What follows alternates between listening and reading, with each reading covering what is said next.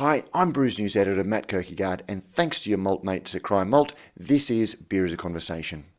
Beer is a Conversation is our weekly sit down with some of the people who make the beer industry the interesting and dynamic thing that it is. And through these conversations, we dig a little deeper into the stories behind the business of beer and brewing.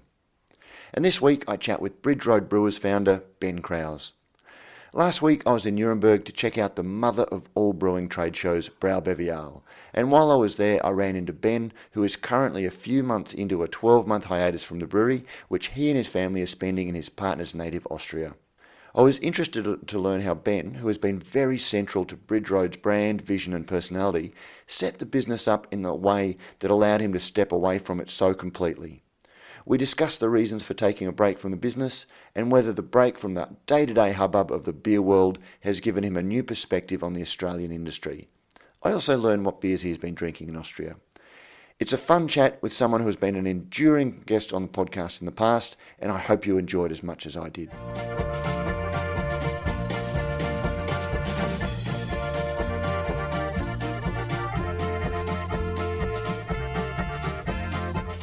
Well, I'm sitting here at BrauBeviale in Nuremberg, and this is one of the chats that falls under the heading of the people you see. Ben Kraus, welcome to Beer is a Conversation.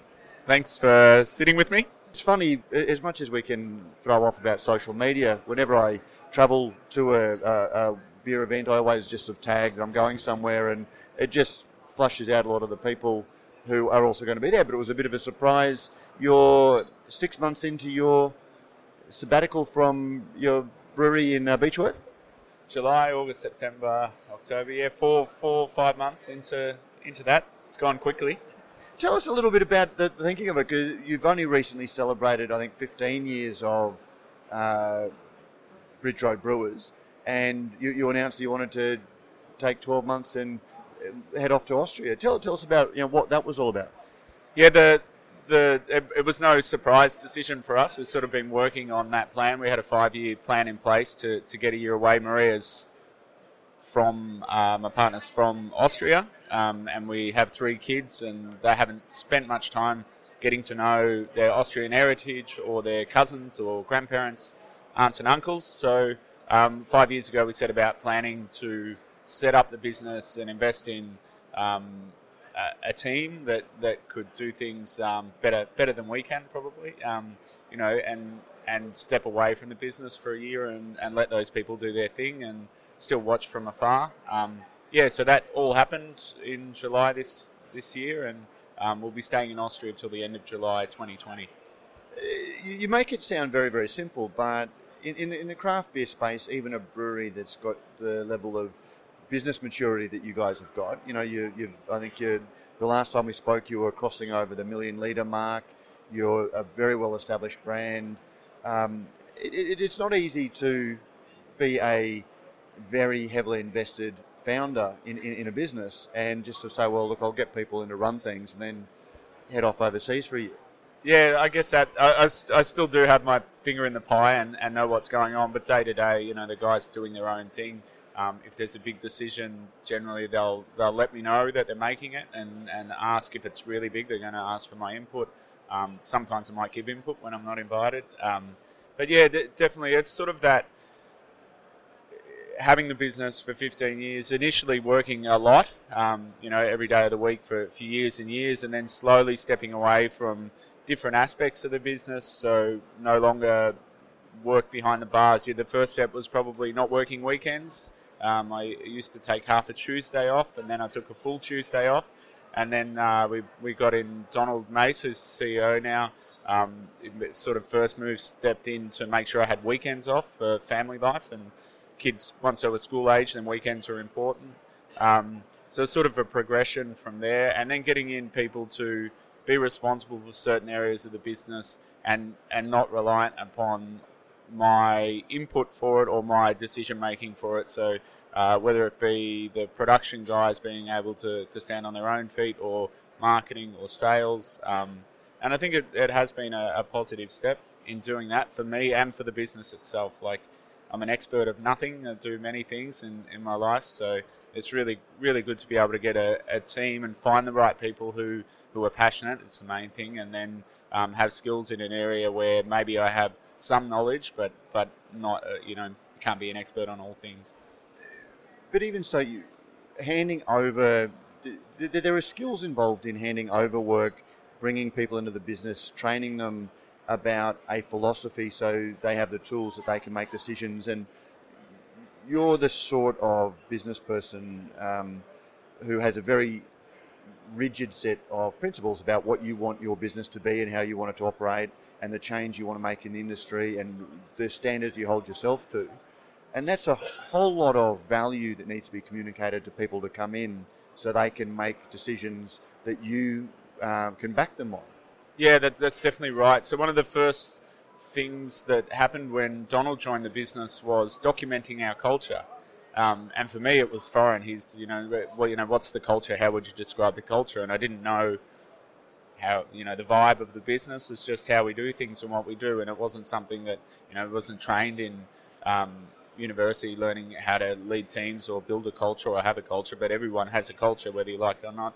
Um, so we set about, you know, uh, creating our values. We have really strong values. We, we put them on our packaging, as you know, um, talking about our values, and from there, what's our working culture based on those values, and, and when we make a decision, you know, how how can we bring it back to to those values? Does it align? You know, can an employee can call us on on an action we've taken and say, is that really Bridge Road? You know, we're doing that. That's that's not our that's not part of our value system, and why would we do it? Or yeah, I'm I'm making this decision because it lines up with all these things. You've got that on your on your backing, and sometimes it's hard to, to stick to your values, particularly in competitive marketplace and where things are you know pressure's being put on price and production and and deals and whatnot. Um, but we do have some rigid structure, and I think those values are why people work for us. They they it, it, to us when we interview people, although they haven't seen our values document uh, that we have for around the place for employees, they, they really know what our values are. It's communicated in what we do and our brand, and that's the reason they, they say that they want to come and work for us. They're like, yeah, we like what we do, you do, we're into what you do, and, and we want to align with that. And was it purely the discussions you'd had with Maria about introducing your children to their heritage their, to, to, their Australian heritage, or was it um, was there an element of you stepping back from a business because you don't want to burn out? You know, it, it gives you longevity in the business if that you've got a, a balance to your life. Yeah, I think so. There's that, that confidence of uh, being able to step away. So that's really future proofing the brewery as well, like actually taking ourselves out um, in a in a planned staged approach is far better than taking ourselves out through burnout or injury or what, whatever it might be. There was an element as well of starting the business when I was 25 and um, don't get me wrong, enjoying working. I like working and I loved doing the business, but probably forgoing a few other things that I would have would have done in that age bracket. Um, getting out and and uh, enjoying the Alps a bit more. I sort of gave up on that sort of ski bum life that I had before I started the brewery.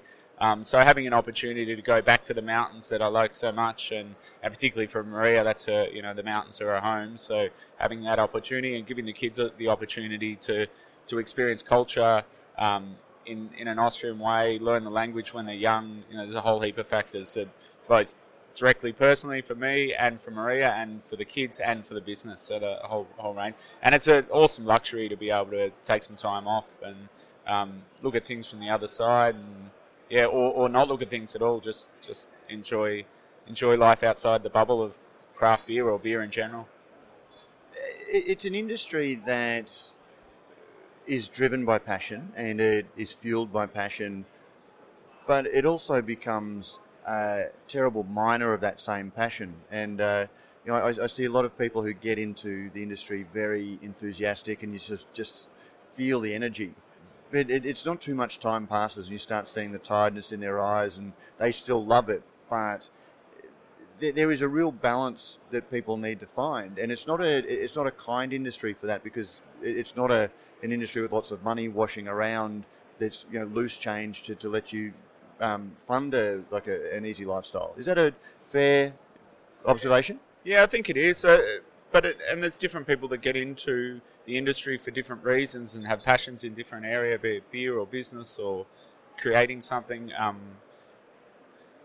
it's definitely, uh, as with running any business, is definitely a drain on things. But one thing for me that I think is is evident, you can also immerse yourself and work a lot and I think it's kind of fine as long as you're happy with it. You know, I, I, said before, I was really happy working seven days a week and doing something that I love doing. And often people would say, "Oh, you need to find a better work-life life balance. You need to have more time off." And it's like, well, I enjoy doing this, so I don't feel like I, I need more time off. Obviously, family changes that, but but otherwise, um, yeah, I think the the biggest adjustment for people getting into the industry is just un- understanding that constantness of um, social media pressure or attending event pressure, um, you know, or having the stress of your house being on the line for, for all the equipment, the investment, or or, ha- or investing in staff and, and having people rely on you for their wage and income and those sorts of things. So, um, but I don't, you know, that's not unique in the craft beer industry. There's we're at an expo today, and there's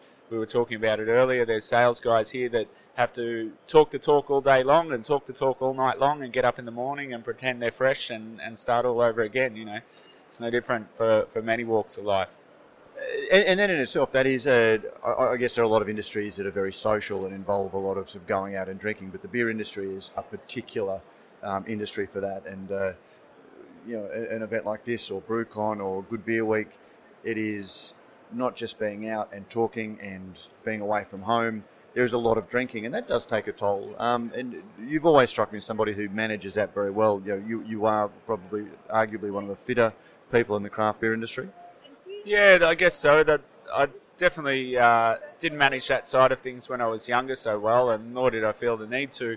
Um, but I, there's, there, in my mind, there's not too much pressure amongst the professionals here. Even last night when we go out, if someone decides they don't want to have a beer and they want to have a water instead, there's no, there's definitely no pressure on anyone, which is a really nice, nice way to be. Everyone's in the same boat, and you know sometimes it is too much. And if someone goes home at nine o'clock, it's it's totally understandable. And see you tomorrow. I, I don't feel there's the industry hasn't got that, that pressure or, or machoism around you've got to stay and drink because I'm staying and drinking. Um, yeah, so and for me, I've never had a problem if I if I need to ghost, if I want to get up in the morning and do something, or I want to go home and do an email or whatever it is, um, I'll just I'll just go. I, you know, uh, I don't feel any any regret once uh, once I've had my fill and had enough. I find it easy to pull the pin.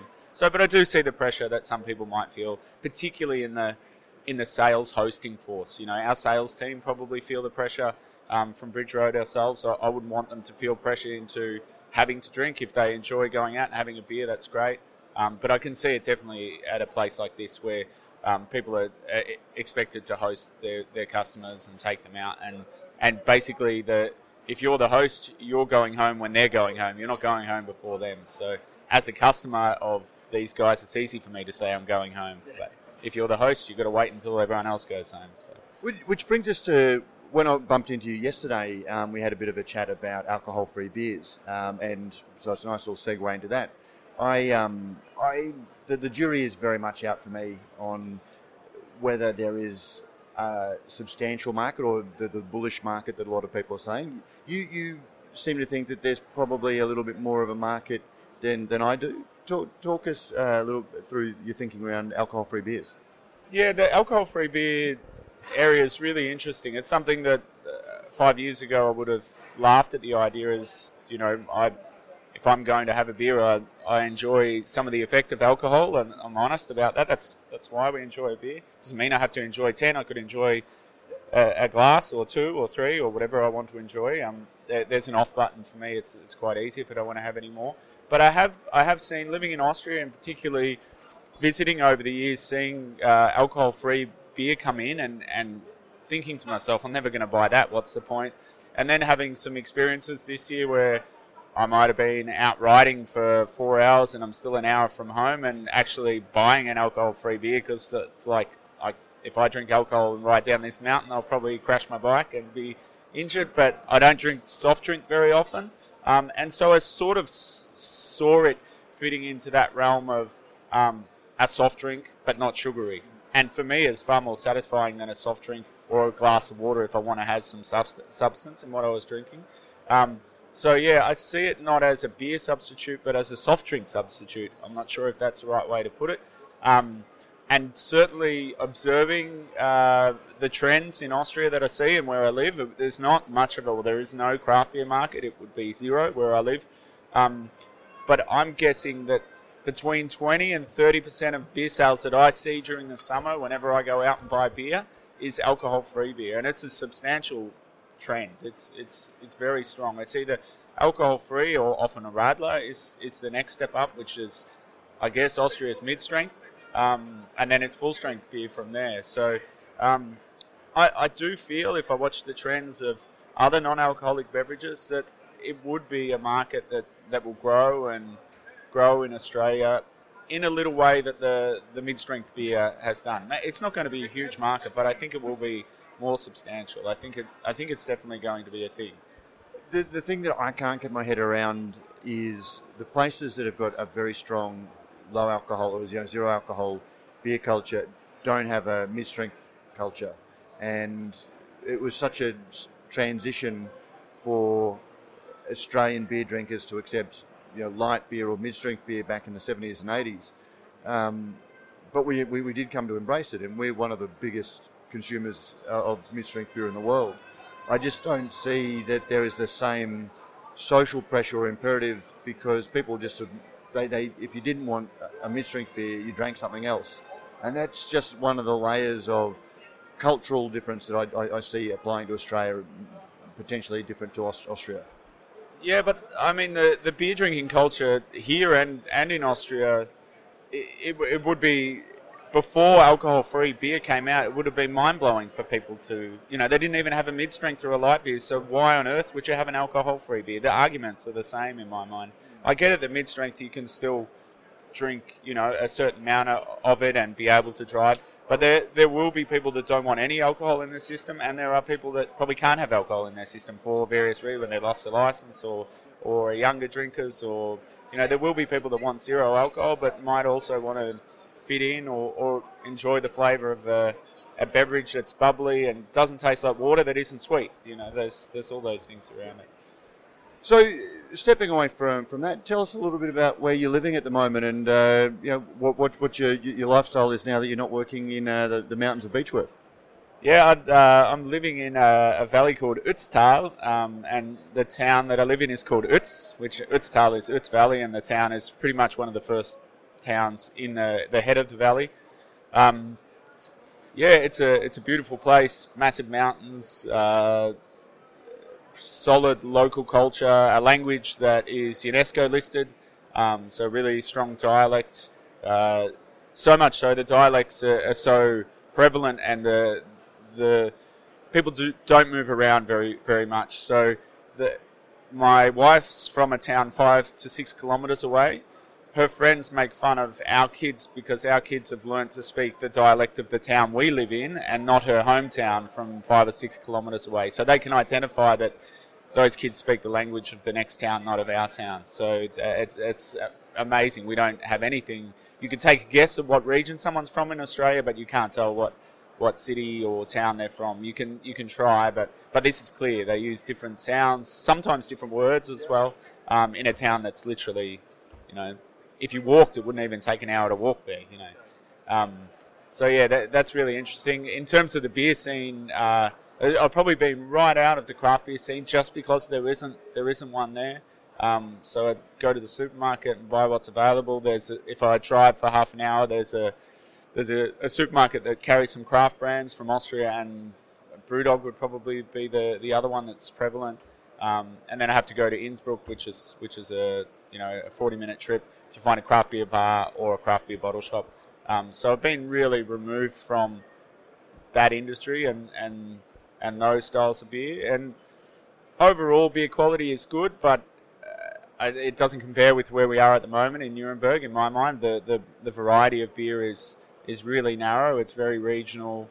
Um, people don't change much. The recipes, I think, for the mountains and the beers they drink in the region are very old recipes, and for me, they're not my style. They're very, very bitter lagers um, that don't carry much flavour and uh, just seems to be an imbalance. I understand that's what they drink and that's what they've probably grown up drinking, but it's a style that you couldn't push outside of the region. And I think they would struggle. All many of the old school breweries will struggle to bring youth on board when youth have access to beers that aren't bitter. Um, these lagers are so bitter that I, I can't see them coming across to it. Maybe before, when there was no competition, as a young guy growing up, you would get like VB back in the day. That's what you would get as beer, and, and you would learn to love it, and, and you deal with it from there. But um, yeah, it's interesting to view that from, from the outside. And that said, there's there's some craft breweries nearby that I do know that they're further away um, and have worked with in the past, and there's some really good things happening as well, and really interesting things.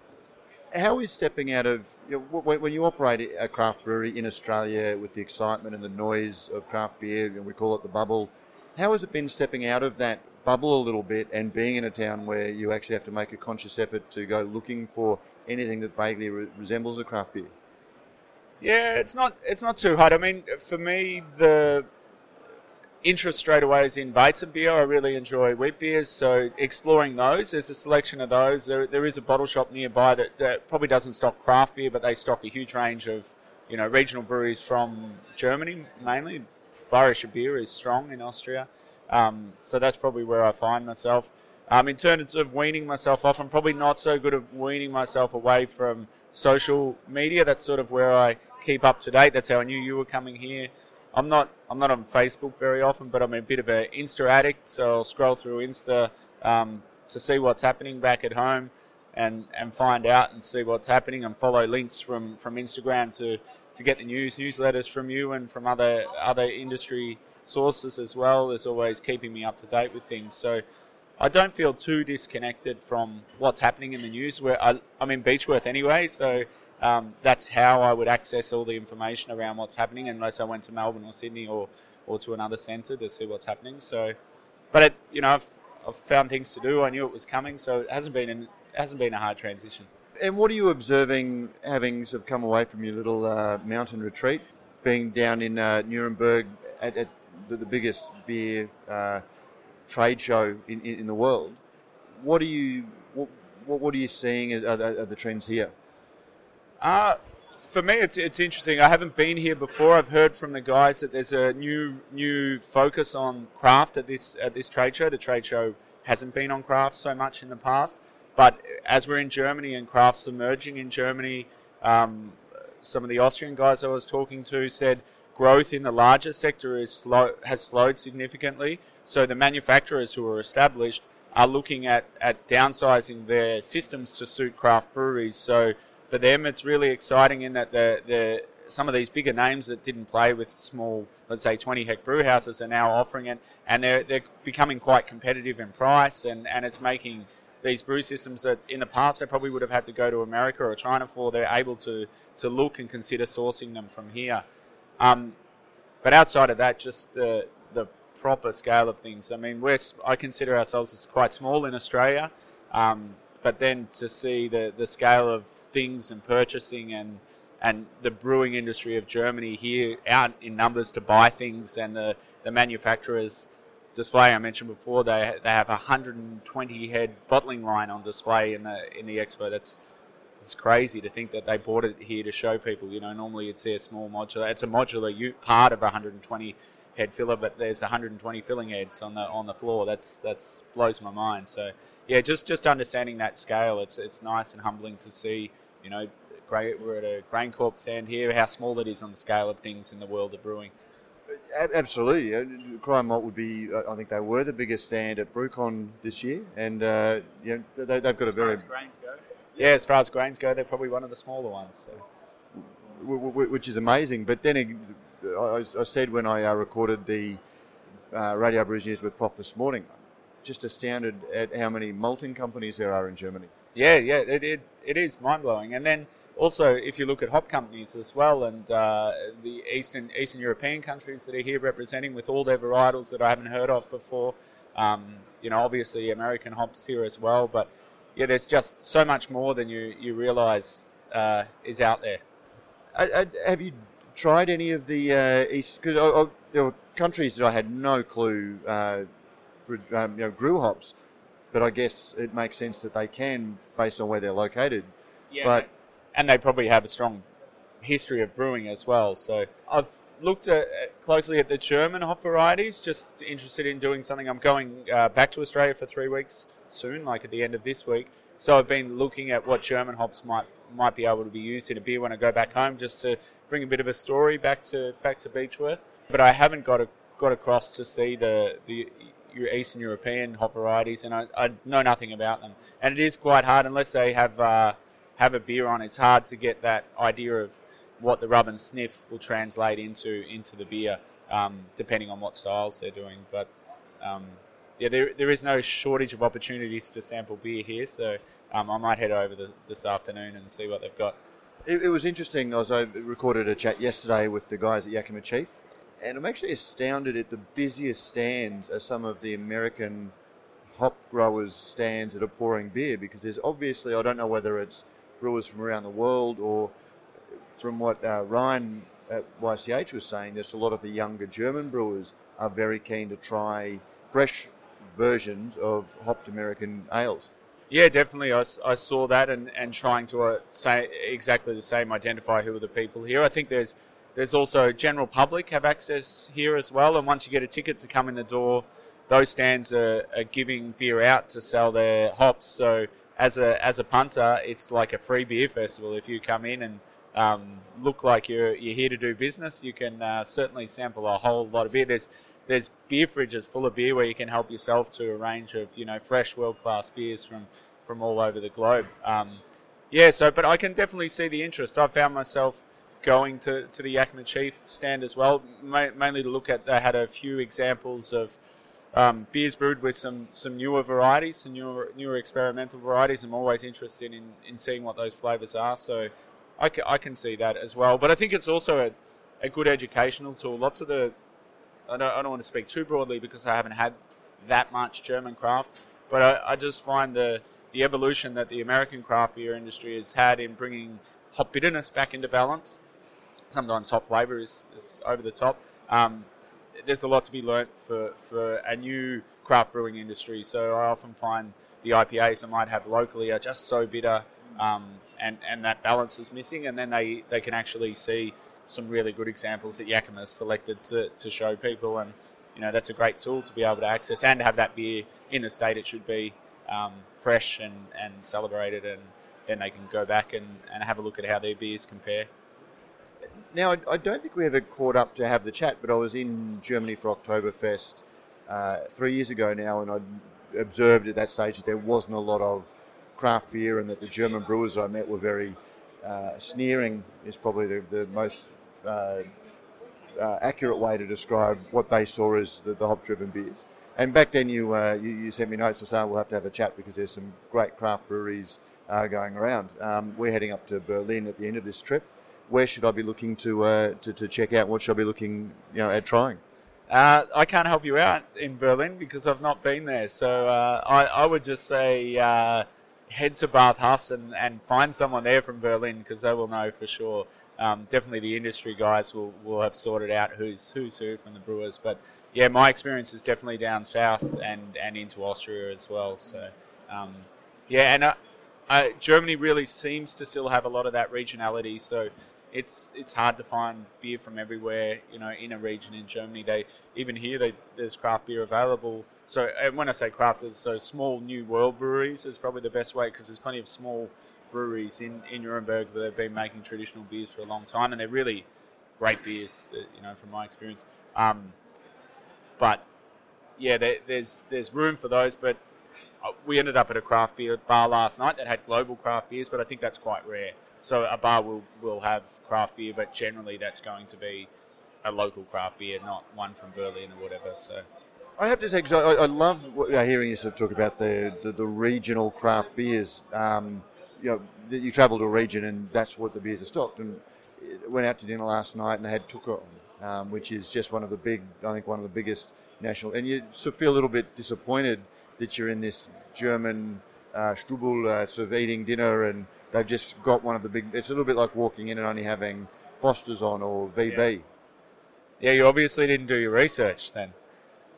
Um, I, I was looking for food, not beer. I just sort of uh, kind of presumed that there'd be something a little bit more interesting on. Yeah, yeah, I think, but that, it's often the case. Um, I think that's anywhere in the world. You know, there, there's lots of competition to have tap space and beers, and um, it doesn't matter where you are. They're, they're, if you go to, particularly if you go to the, the tourism centre of that town, generally the, the area will be dominated by those global brands selling at the best price point, and people with the property that, that's in that area get a good margin out of it. That, that's generally how it goes. And then for me, I find always on the fringes of, of those areas uh, the bars need a draw card, and the draw card can be local beer. Um, so then people that you know are into that have to walk a little bit to get there. So um, yeah, last night uh, there was four or five places that were suggested, but there how, however many people are uh, in in town for this uh, this expo, everywhere was full. So we managed to find somewhere, but it was a it was a hard ask, especially to find somewhere at a brewery. There's lots of small breweries in the city, but there was no no chance of getting in the door without a booking. That's why visiting an event like this, I would tend to avoid all of the craft beer places because you know that the, you're not going to get the experience you would ordinarily. It's just kind of like the travelling roadshow experience where yeah. you, you, you, get a sense of it, but not the, the, the true experience. But uh, actually, one of the things I was going to ask is the culture. You, you walk in, buy a cracking local Pilsner 500 ml bottle for one euro. Um, that's got to be making it hard for craft brewers who are smaller, use more ingredients, much less efficient than even the, the, the, smaller regional breweries to try and compete when the perception is around I can get awesome beer at that sort of price.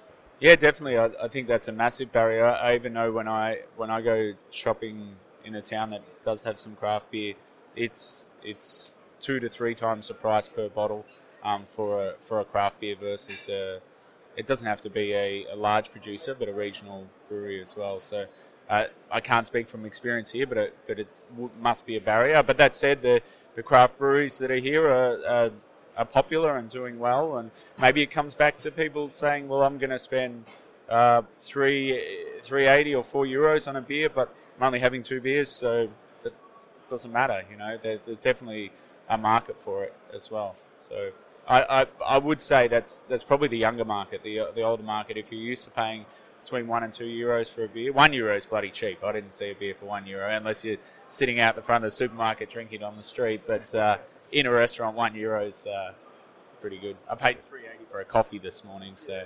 Oh, that was in a bottle shop, so yeah, so just grabbing a bottle to take home, but it's a pretty good price. Yeah, yeah, definitely. Um, and and like the rest of the world, the the beer market isn't growing really at all. So the the pressure's on price. I've spoken to some local Austrian guys that are setting up a brewery and uh, they own some hotels and bars, and they were talking about the price they pay for beer um, by the keg for their for their bars, and and I seriously question them on how they get, they can't make beer that cheap. So you know why? How are you going to deal with selling your beer from your brewery when you can you know you can get it at that price, which is ridiculous. So um, I was just encouraging them to differentiate their beers from from the market because it seemed like their plan was to make beer beer styles that are readily available. And for me, I I couldn't quite grasp how that would work financially if, if it's if it's just another good example of that beer at double the price. Why why do, why am I going to buy it other than it's local and regional? Well, Ben, I know you've got a you, are in the market for a canning line amongst other things. We're about to see uh, Beechworth Pale Ale in cans for the first time.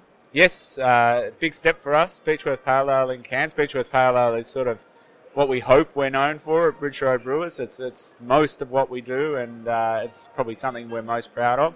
Um, we're always pushing the barrow of Beechworth Pale Ale, so. Uh, Mid December, we will be. We've done some canning runs with uh, mobile canning lines, and we're doing our first ever Beechworth Pale Ale can run with a mobile line. Um, so that'll be that'll be really exciting for, for ourselves and hopefully for Beechworth Pale Ale lovers as well if they if they like the can format. Um, that'll be good. Uh, and yeah, here to, to basically here at the expo to find a, a canning line that suits our needs and our budget, uh, which is which is a hard ask getting both things covered. But yeah, um, definitely exciting news for, for back home and the brewery and and Beechworth Pale Ale lovers.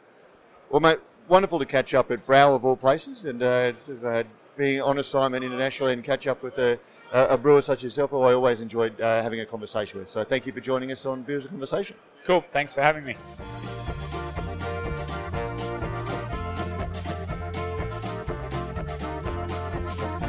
and that was Ben Kraus.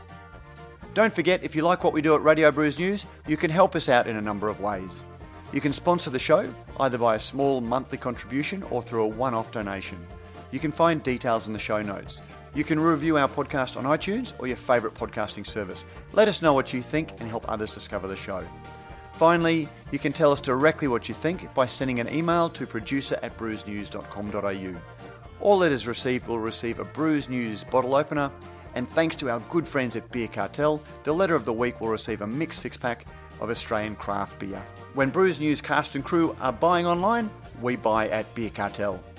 We love hearing your thoughts on the stories we cover because beer is a conversation, and we look forward to another conversation next week.